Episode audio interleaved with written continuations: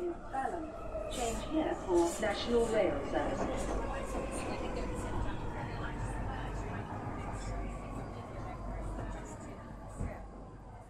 Bine ai revenit în stația Londra. Eu sunt Manuel Cheța de la manuelcheța.com și tu asculti podcastul Un român în Londra.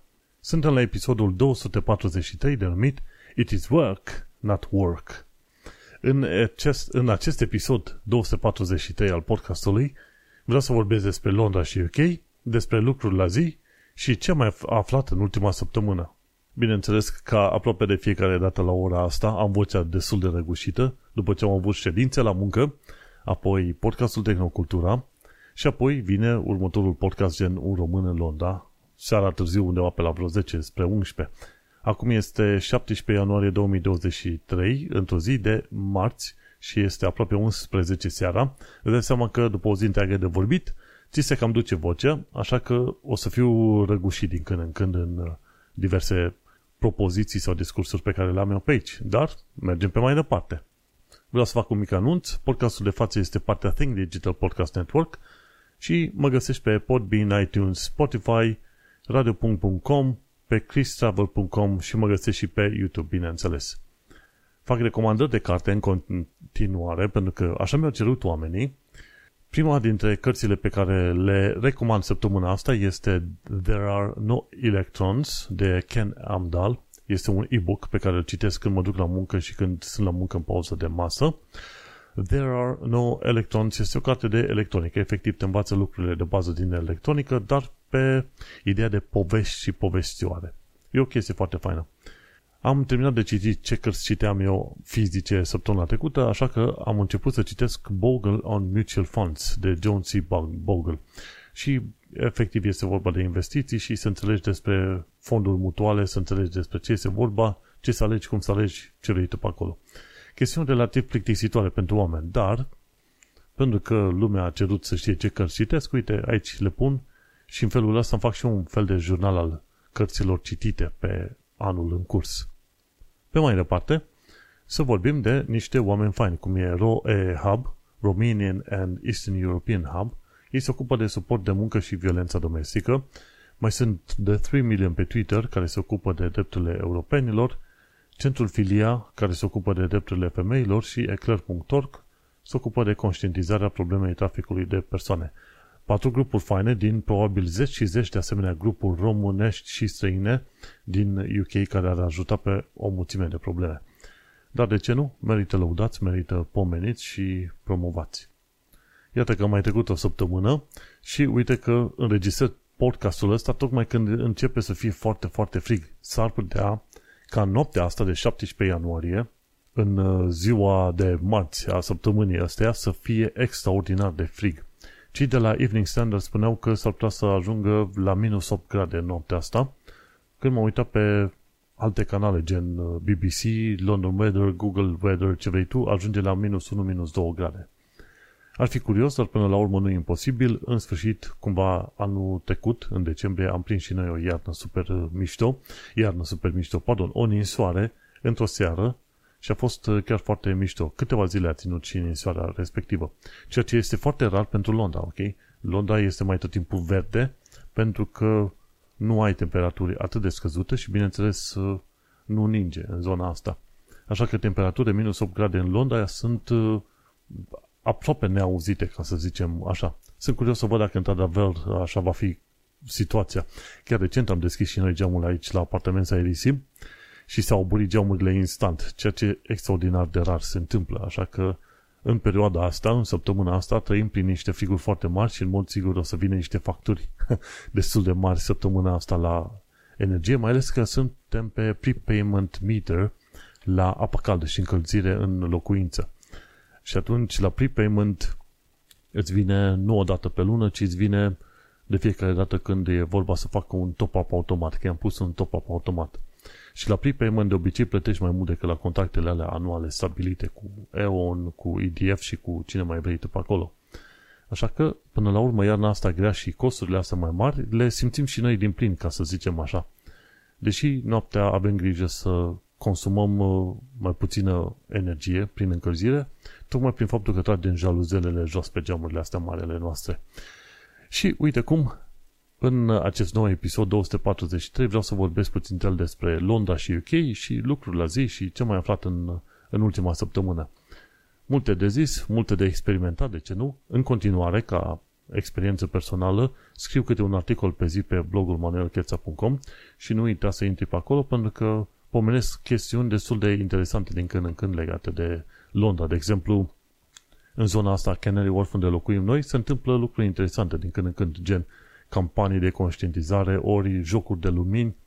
Chiar acum două zile am putut vedea la Jubilee Station, chiar pe zona de apă, un glob enorm cu ce avea printat pe el planeta Pământ, frumușel, cum, cum vezi planeta Pământ din uh, spațiu.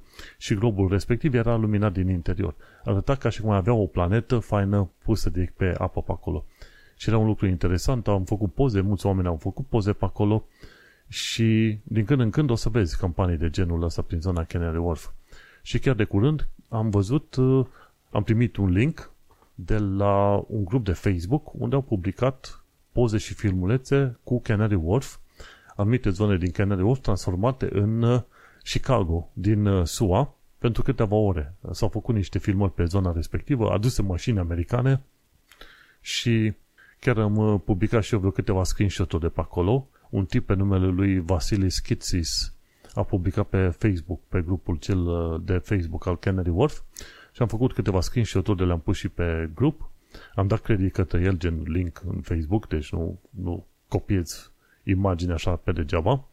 Și într-adevăr, arată niște telefoane, cabine de telefoane din asta vechi, care nu sunt prinse deloc în uh, beton acolo, mașini din asta americane, ce îmi pare rău că n-am fost pe fază să merg să văd și eu, într-adevăr, mașini americane prin Canary Wharf. Dar asta este interesant, pentru că discutăm de faptul că Canary Wharf are arhitectură foarte interesantă, clădiri înalte, și cumva seamănă cu anumite părți, ce știu eu, poate din Manhattan, ori din zona centrală din, din orașele mari americane. Și atunci, normal că atrag atenția zonele astea și uite că din când în când se fac și filmări.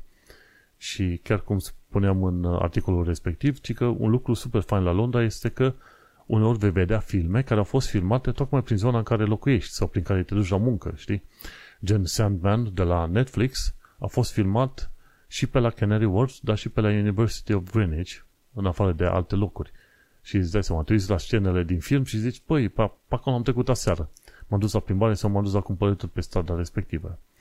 Și ori, de exemplu, la Bridge, la Tower Bridge, în Londra, chiar lângă Shard, s-a filmat un, uh, un film cu Spider-Man. Nu mai știu exact care era, pentru că sunt atâtea, S-a filmat un film frumos cu Spider-Man, după aia un alt loc, dacă te duci către Blackfriars Bridge, era actorul, am și uitat numele lui, dar era în filmul Mission Impossible, agentul Ethan Hunt urmărea un, uh, un personaj negativ pe acolo. Deci e super tare când vezi că te plimbi pe anumite zone și vezi că a fost făcute filmări pe acolo. Deci, aha, recunosc din scena din filmul ăla, din filmul ăla, din filmul ăla.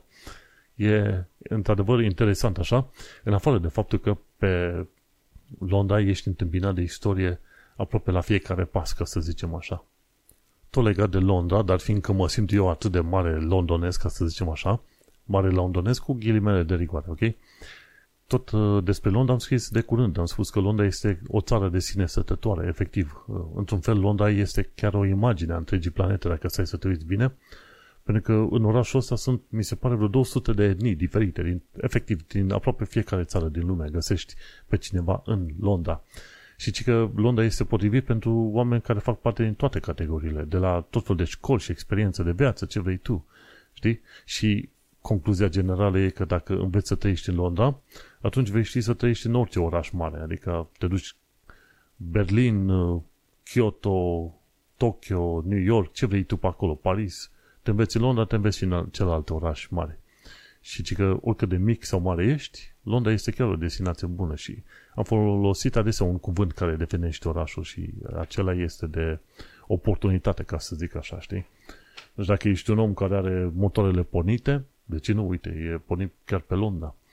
Și am mai scris de curând o alte chestii interesante legate inclusiv despre viața în zgârie nori, cum locuim noi, Scârție, zgârie norii scârție când bate vântul mai mult de 35 de km 40 la oră. Asta ca să știi și tu. Și că problema asta apare în toate blocurile înalte, că sunt câteva, cât vreo șapte sau opt blocuri din astea mai înalte pe zona Canary Wharf și în oricare te duci scârție. E bun de știu și asta. Și ce mai scris de curând, tot așa despre Londra și UK, este faptul că există acele charity shops.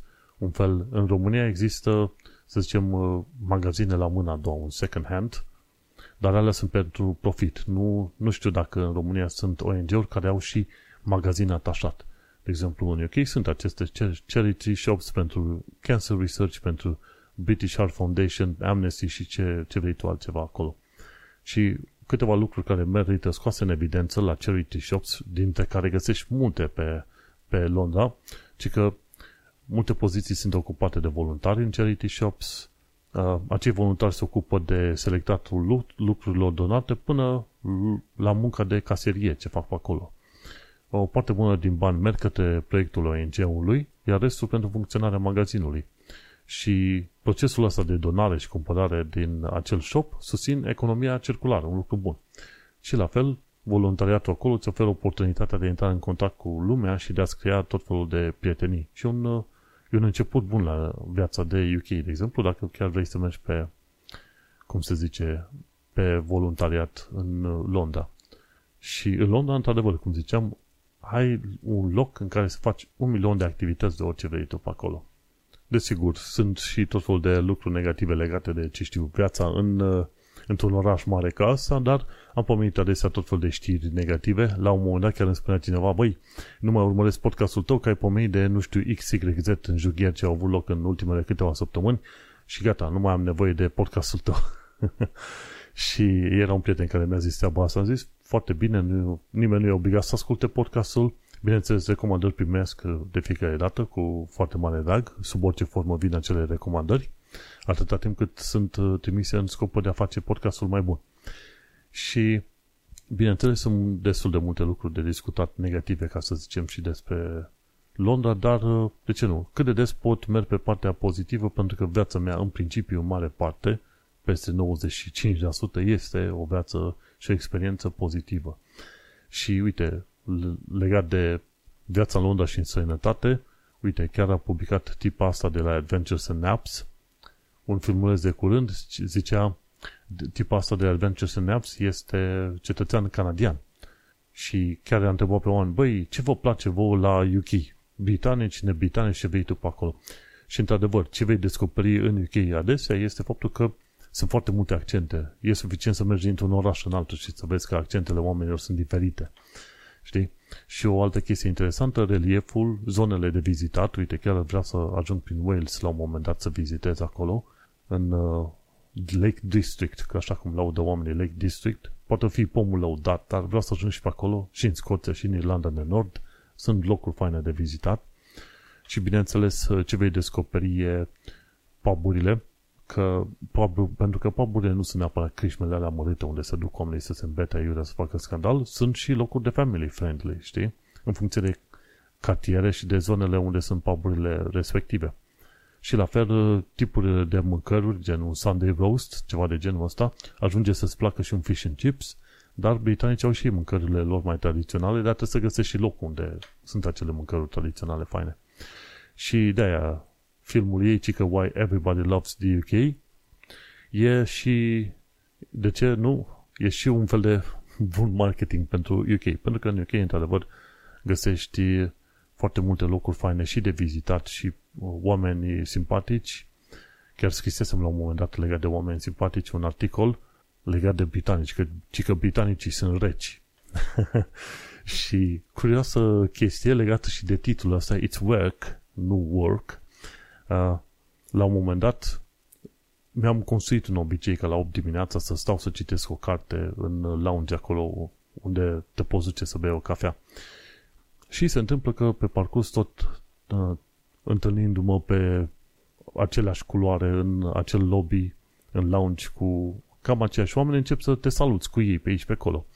Și am uh, început să mă prietenesc cu o britanică mai în vârstă pe acolo și ne-am pus la aceeași masă. Și dimineață, câteodată, să servim cafeaua de dimineață împreună și mai vorbim de știrile din ultimele zile sau ultima săptămână. Și ea mi îmi povestește tot felul de lucruri din istoria UK-ului, din experiența ei de muncă și de viață ce vrei pe acolo și mă mai ajută și cu limba engleză. Am spus că sunt interesat să învăț limba engleză într-un mod mai potrivit. Și chiar mi-a povestit, dacă vrei să spui că te duci la work, în mod normal ești învățat cu accentul american, work. Dar i-a spus, mă, vezi că britanicii nu pronunță work, imaginează că cuvântul ăsta s-ar scrie W-R-K și atunci îl pronunți ca și cum l-ai citit work, work. Și atunci așa spui, I'm going to work. Și atunci, ca să te mai apropii mai mult de accentul britanic, pentru că chiar asta și vreau, britanicii n-au niciun fel de problemă dacă n-ai accentul pur britanic, la de BBC, gen receive pronunciation. Nu e nicio problemă, dar uh, dacă eu vreau să depun efortul ăsta să am un accent mai potrivit, de ce nu? Uite, să găsesc oameni care uh, sunt gata să îți explice, să-ți povestească chestii și legate britanici ăștia reci despre care se tot spune.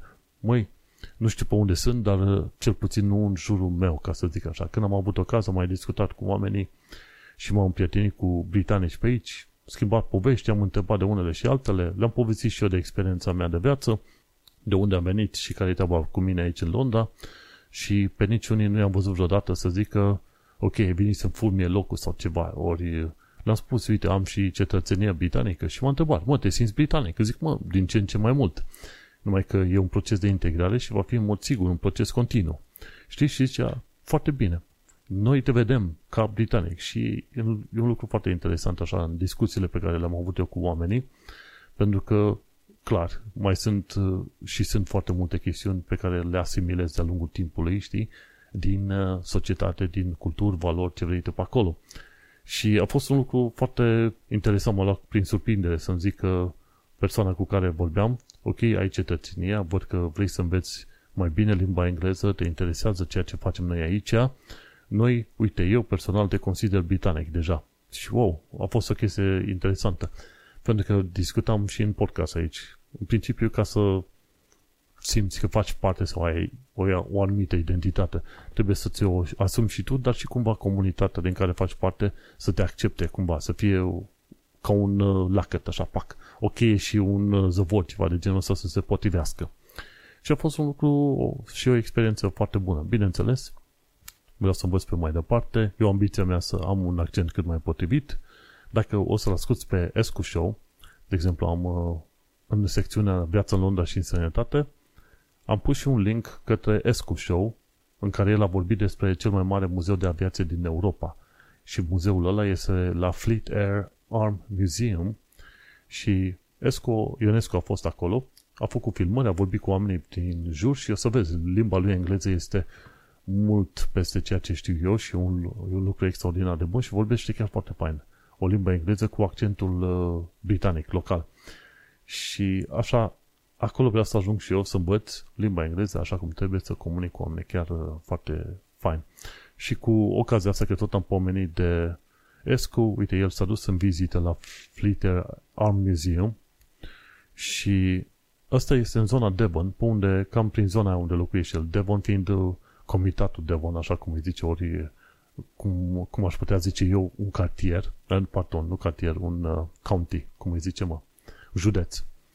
Și este chiar uh, acest uh, muzeu al aviației, este chiar măricel ca să, dacă să să te uiți bine pe acolo. Royal Naval Naval Air Station Yeovilton, ceva de genul ăsta. Cea mai apropiată localitate de acolo, de acolo ar fi Yeovington. și tot ce trebuie să faci e să ajungi în Yeovil și mai, mai la nord cu vreo, ce știu, 30-40 de kilometri. Și vreau să ajung și pe acolo. Așa că mie îmi place când uh, Escu Show chiar pomenește cât de des poate de locurile pe care le vizitează, chiar dacă sunt în zona lui, în Devon, știi? Ar fi interesant să fie câte un român, câte un comitat din asta, câte sunt vreo 40-50 și fiecare să spună ce să viziteze în zona lui pe acolo. Pentru că până la urmă, dacă spui de Londra, Londra este lăudată și supralăudată, știi pe unde să te duci, dar prin locurile din jur știi doar chestiunile mai generale prezentate. Pe când Până la urmă, Escu se duce și în zonele mai puțin cunoscute, cum a fost uh, de curând, mi se pare, și la Sandy Hills sau ceva de genul în Exeter, la o zonă de plajă foarte simpatică pe acolo. Și cam, cam atât despre Escu, că tot am făcut saltul pe acolo. Ai foarte multe lucruri de făcut și de învățat și, într-adevăr, scopul meu este ca mai devreme să mai târziu să vizitez tot mai multe zone din UK uh, și să văd, uh, să culeg cum ar veni mai multe opinii de la oameni pe acolo. Pentru că experiența mea e una, experiența altuia e alta și atunci îți faci ceva mai multe idei. De exemplu, legat de făcut ceva mai multe idei, uite, Andreea Oslobanu a publicat un nou film pe canalul ei, unde a vorbit despre experiența de muncă în UK. Și i-a plăcut că a reușit să se mute de la job de recepție în hotel, s-a dus la support IT, la o altă firmă, mi se pare, și după de la support IT acum ajunge pe poziție de manager, ceea ce este un lucru extraordinar de bun și e fain că urmăresc canalul Andrei de vreo, ce știu, vreo 2 ani de zile, ceva de genul ăsta și povestește de cursul activității și e bun de știut. Un om simplu își vede liniștit de viață și îți povestește, băi, uite, asta am făcut mutat în țara aia, altă, asta au fost bucuriile și temerile mele și mie îmi place că este deschisă de chestia asta, deschisă să prezinte, uite, și bune și rele și temeri și bucurii, pentru că în felul ăsta îți dai seama de viața omului de acolo. Și nu este vorba de nici de laudă, nici să sperie oamenii, ci efectiv ce trăiesc oamenii pe acolo. Și mi-a plăcut să văd că, într-adevăr, a avut o experiență bună în UK, a învățat, a tras stare, a crescut în, să zicem, în grade și în muncă, a schimbat și domeniul de lucru și, în principiu, experiența mea este că UK este locul în care dacă dai din coade muncești, ești dornic să evoluezi, ai unde să te duci, ai unde să evoluezi. Dacă nu la firma la care ești angajat, atunci la altă firmă. Dar este un loc. Până la urmă, mai devreme să mai trebuie să găsești și pe tine, pentru tine un loc. Și atunci, de ce nu? E bun să știi de experiența celor oameni și efectiv de ceea ce fac ei zi de zi pe acolo.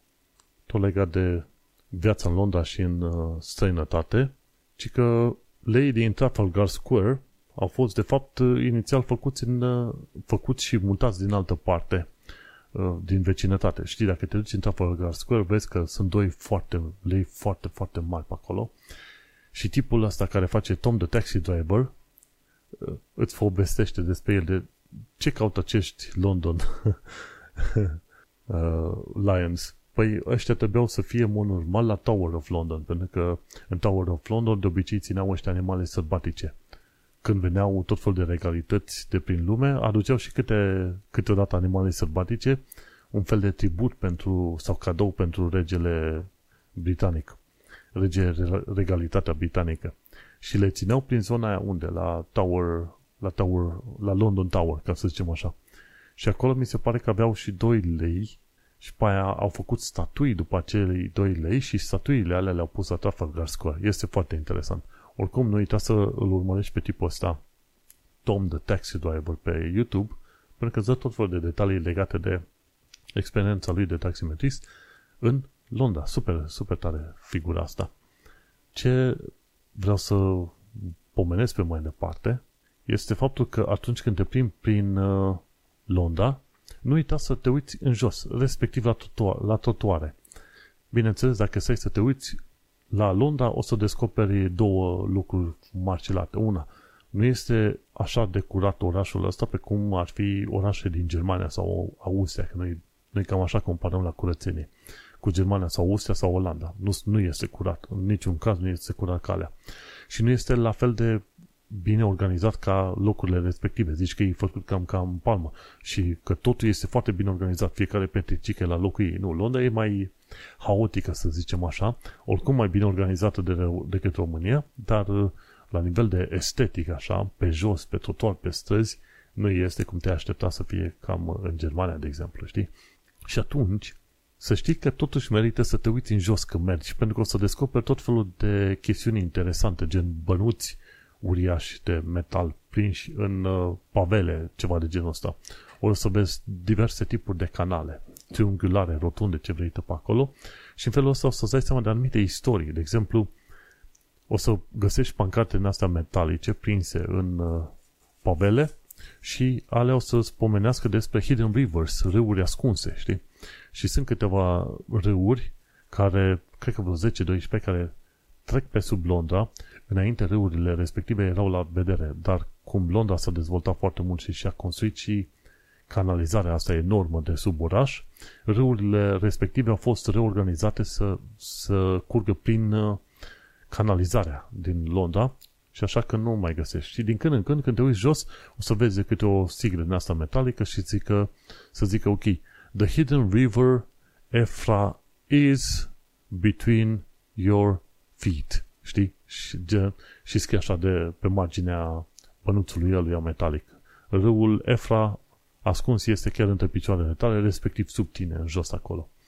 Și atunci poți să vezi, cum îi zice, pancarte și zone, pancarte, pardon, indicatoare din astea, pe unde trec râurile pe dedesubtul Londrei, ca să zic așa. Un uh, alt lucru pe care îl poți să îl descoperi sunt uh, tot felul de, cum îi zice, coal hole covers. Sunt tot felul de capace pentru cold hole covers. Ce este asta? Pe străzile cele mai vechi, când uh, toată lumea avea, să zicem, foc prin, cu cărbune în casă. Și atunci, prin găurile respective, cei care aduceau cărbune aruncau cărbunele în găurile alea și găurile alea duceau printr-un canal cărbunele în casa oamenilor. E foarte interesant. Și acum o să mai vezi asemenea capace din astea cu, să zicem, halbe de bere pe ele. Și atunci o să-ți dai seama, băi, asta este, uh, cum îi zice, sunt uh, capace pentru cărbuni.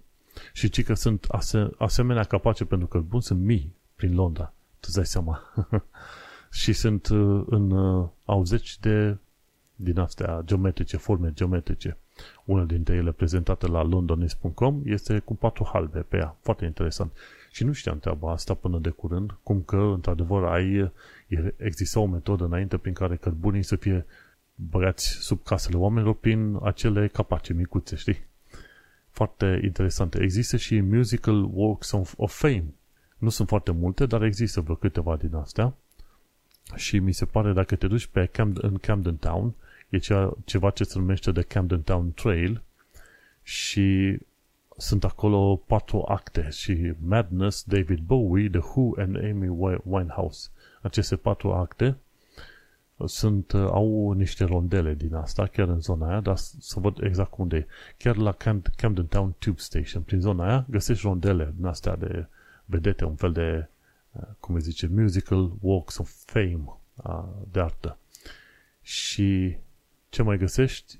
Alte chestii interesante numită HP Source și London Hydraulic Power și care este treaba? Când vezi capacele alea pătățoase, dar destul de micuțe, de 10 pe 5, cu LHP pe ele, este vorba de o utilitate care nu s-a mai folosit în Londra de foarte mult timp dar era vorba de faptul că se trimitea apă sub presiune extraordinar de mare prin toată Londra pentru a pune în mișcare tot felul de mașinării, gen, ce știu, aveai nevoie de roboți, nu roboți, ci ceva de țesut, mașinării de țesut. Și a fost uh, introduse rețeaua respectivă de apă la presiune extraordinar de mare, a fost introdusă în UK pe la finalul secolului XIX, de gen 1890 și a ținut până în 1970 chestia asta.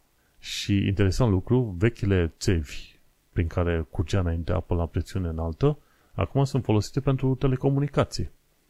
Și vezi, îți dai seama că atunci când ai o anumită tehnologie, nu te pui să dai uh, remove, să ștergi toată tehnologia, să o scoți complet. Nu, ci pur și simplu o lași în loc până când te încurcă. Și când te încurcă sau poate poți să o refolosești la altceva, doar atunci. Pentru că la un oraș mare cât ca Londra este greu să dai vechea tehnologie cu totul jos și uh, să o repui.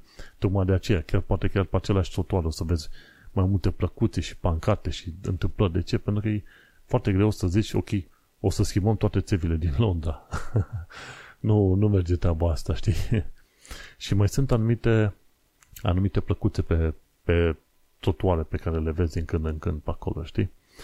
poți să te duci în zona Marshalsea Prison, în Southwark, și pe acolo să vezi o, o asemenea plăcuță cu scris în spirală Și în zonele, ce se întâmplă? De obicei, în zonele vechi, istorice, o să găsești plăcuțe cu scris în spirală, care îți povestesc de tot fel de lucruri pe acolo, știi?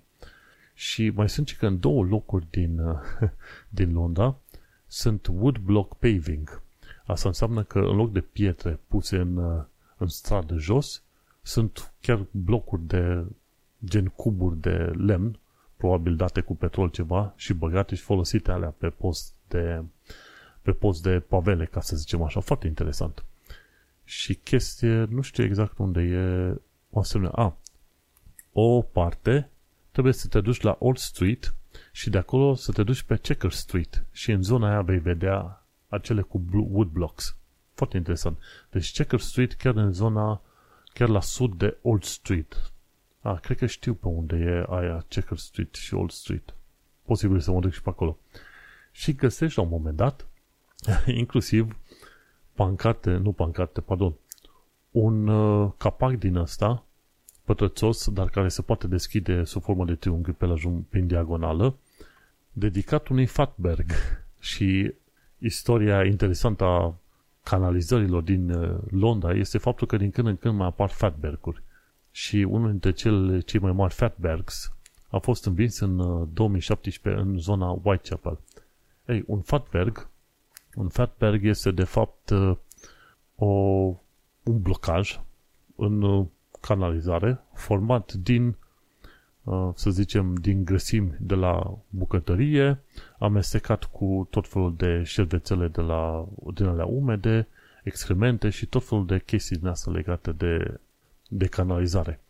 Și sunt situații în care un asemenea fatberg poate ajunge și până la 130 de tone.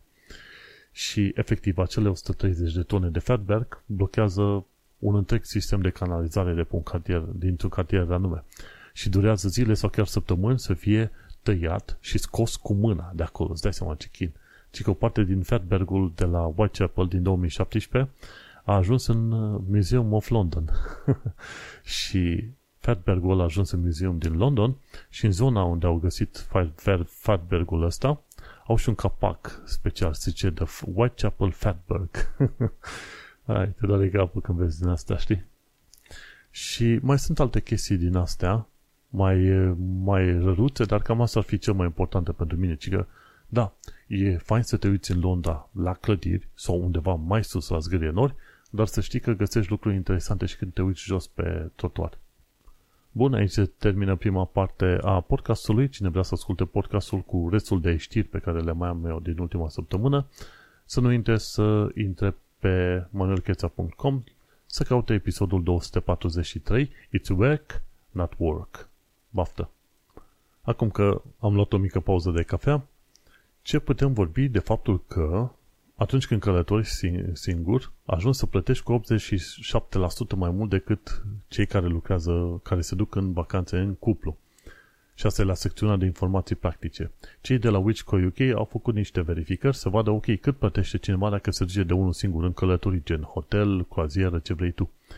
Și se pare că, dar fiindcă o anumită cameră trebuie ocupată de o singură persoană, tu ajungi să plătești aproape cât pentru două persoane. Și de aia trebuie să fii atent când te duci în uh, excursii ca nu cumva să plătești un single premium tax, cum se numește aia și cei de la Wichco UK au chiar au atras atenția că multe companii fac treaba asta și trebuie să fii foarte atent că ajungi să plătești mai mult decât uh, dacă ai fi în cuplu. De exemplu, în cuplu plătești 100 de lire pentru ceva, tu ca persoană singură ajungi să plătești 100 de lire, știi? Și atunci uh, s-ar putea să nu-ți convină. La secțiunea de învățat limba engleză și cultura britanică vorbim despre cuvântul work în limba engleză, cum o știm noi din România, vers via engleză americană, e work. Work. Dar în UK, una la mână, râul nu se pronunță, în mod normal, deci ar fi walk, walk, dar oul ăla nu se pronunță gen O, ci se pronunță în vele E și atunci zici work, work. E foarte interesant. I'm going to work.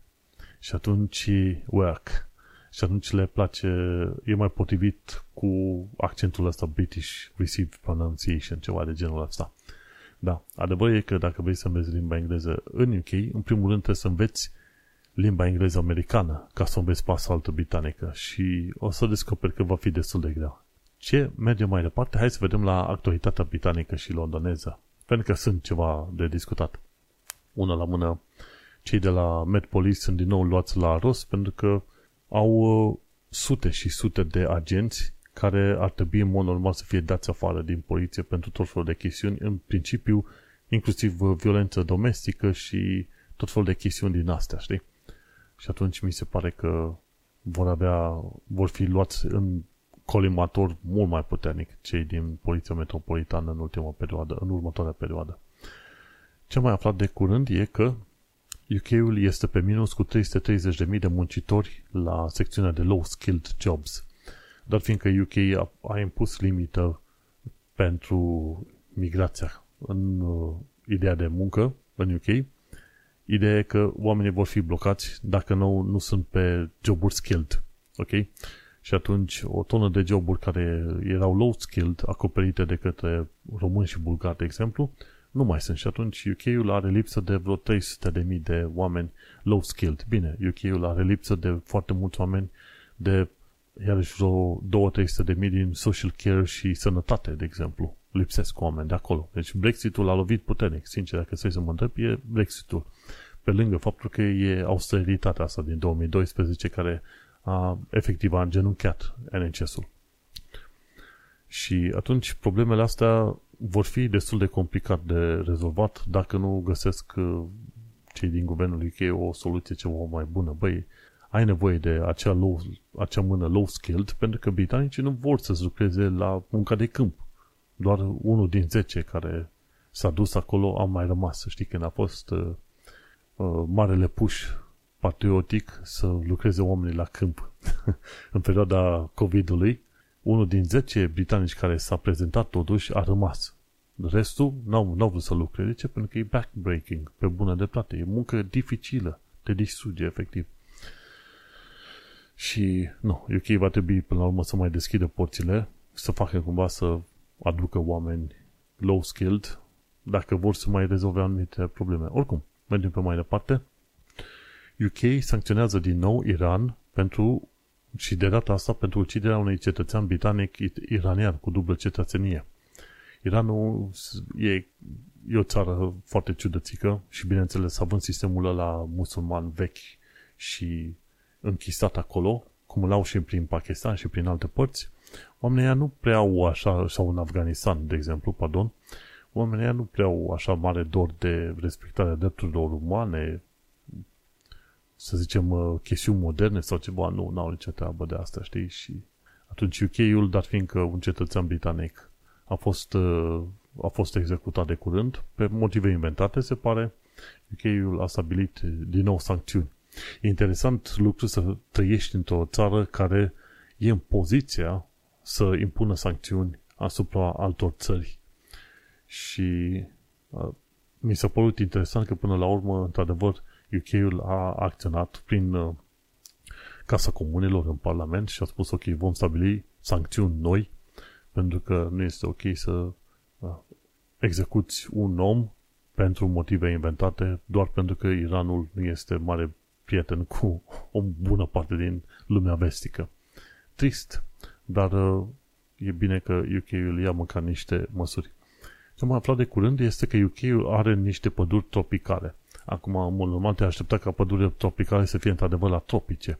Acum, ei la ce se referă în articolul ăsta, cei de la Sky News, în filmulețul ăsta de la Sky News, este vorba de Rainforests of Britain, un fel de păduri din alea care cumva s-au dezvoltat într-un mod al lor propriu pe acolo, cu mult, cum să zic, un ecosistem uh, foarte interesant, cu mult cu mulți mușchi pe care creșteau alte plante ce vrei tu pe acolo. În mod normal te aștepta să grezi în multe locuri, dar uh, pădurile astea tropicale de care zic ei ar fi un fel de păduri din astea mai sălbatice, știi?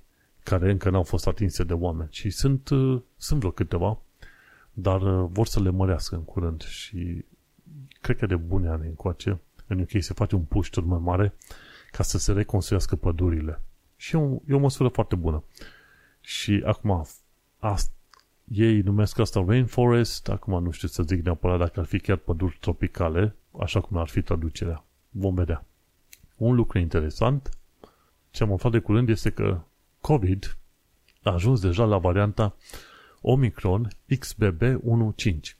Ci că varianta asta deja începe să prinde teren în SUA și sunt șanse mari că noua variantă de Omicron XBB15 va prinde și pe UK în următoarele, să zicem, două luni de zile. Și sunt șanse mari ca mai toată lumea din UK să se îmbolnăvească cu noua variantă XBB15 pentru că ci că e mult mai contagioasă decât orice alte variante, dar fiind mult mai contagioasă, pe de altă parte este și mai puțin uh, periculoasă, ca să zicem așa, și generează un fel de simptome în astea ca ale răcelii. Și în principiu îți dai seama de la varianta alfa de COVID, care era foarte periculoasă, mortală, la Delta, care era și aia destul de periculoasă, s-a ajuns la Omicron și Omicron a trecut, cred că, prin vreo 15 variante diferite și a ajuns la XBB 1.5 care e foarte rapidă. Și oricum uh, o să facă mult mai puține victime acum, dar îți dai seama, când o să iasă toate de, detaliile la iveală cu COVID-ul, o să descoperi că probabil undeva între 20 și 40 de milioane de oameni au murit de pe urma bolii ăsteia, știi? Un, uh, un lucru extraordinar de trist, ca să zic așa. Mergem pe mai departe și ultima știre pozitivă, bineînțeles, de pe astăzi, așa s-a întâmplat. Artistul John Tordoff a făcut o replică a Lake District din Lego.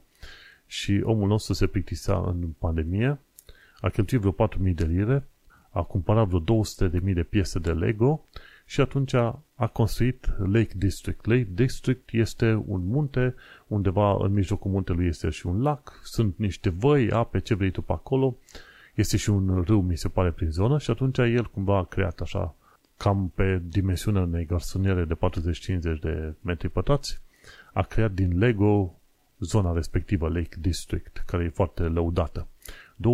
200.000 de piese și el ce a făcut pe acolo a încercat să o creeze la scară. El uh, are, a verificat tot felul de hărți din astea, cum se zice, open source maps, legate de altitudini, dimensiuni, ce vrei tu pe acolo, a făcut niște calcule și din Lego a făcut uh, proiectul ăsta. Foarte fain. Mi se pare că sute de oameni s-au dus deja să-l vadă la Derbyshire în, Eng- în England, da, în Anglia, da, oricum.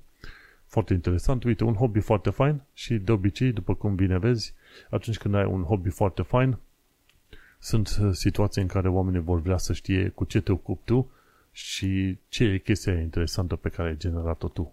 Am văzut dacă te uiți și tu pe acolo în uh, filmulețul ăla de prezentare, o să-ți dai seama că e enorm, efectiv enorm ce a făcut omul nostru cu acele 200 de mii de, de Lego-uri și să vezi că a încercat să imite cât se poate de mult relieful respectiv în 3D. Nu e numai 2D, e efectiv în 3D. Super tare faza aia. Oamenii sunt înnebuniți. Și cam atâta am avut de zis. Felicitări lui uh, John Tordoff. Cam atât pe astăzi. Și mulțumesc fain că ai ascultat podcastul. Uite, am ajuns la finalul episodului 243. It is work, not work. Work. Noi, eu sunt Manuel Cheța de la manuelcheța.com și noi ne mai auzim pe data viitoare.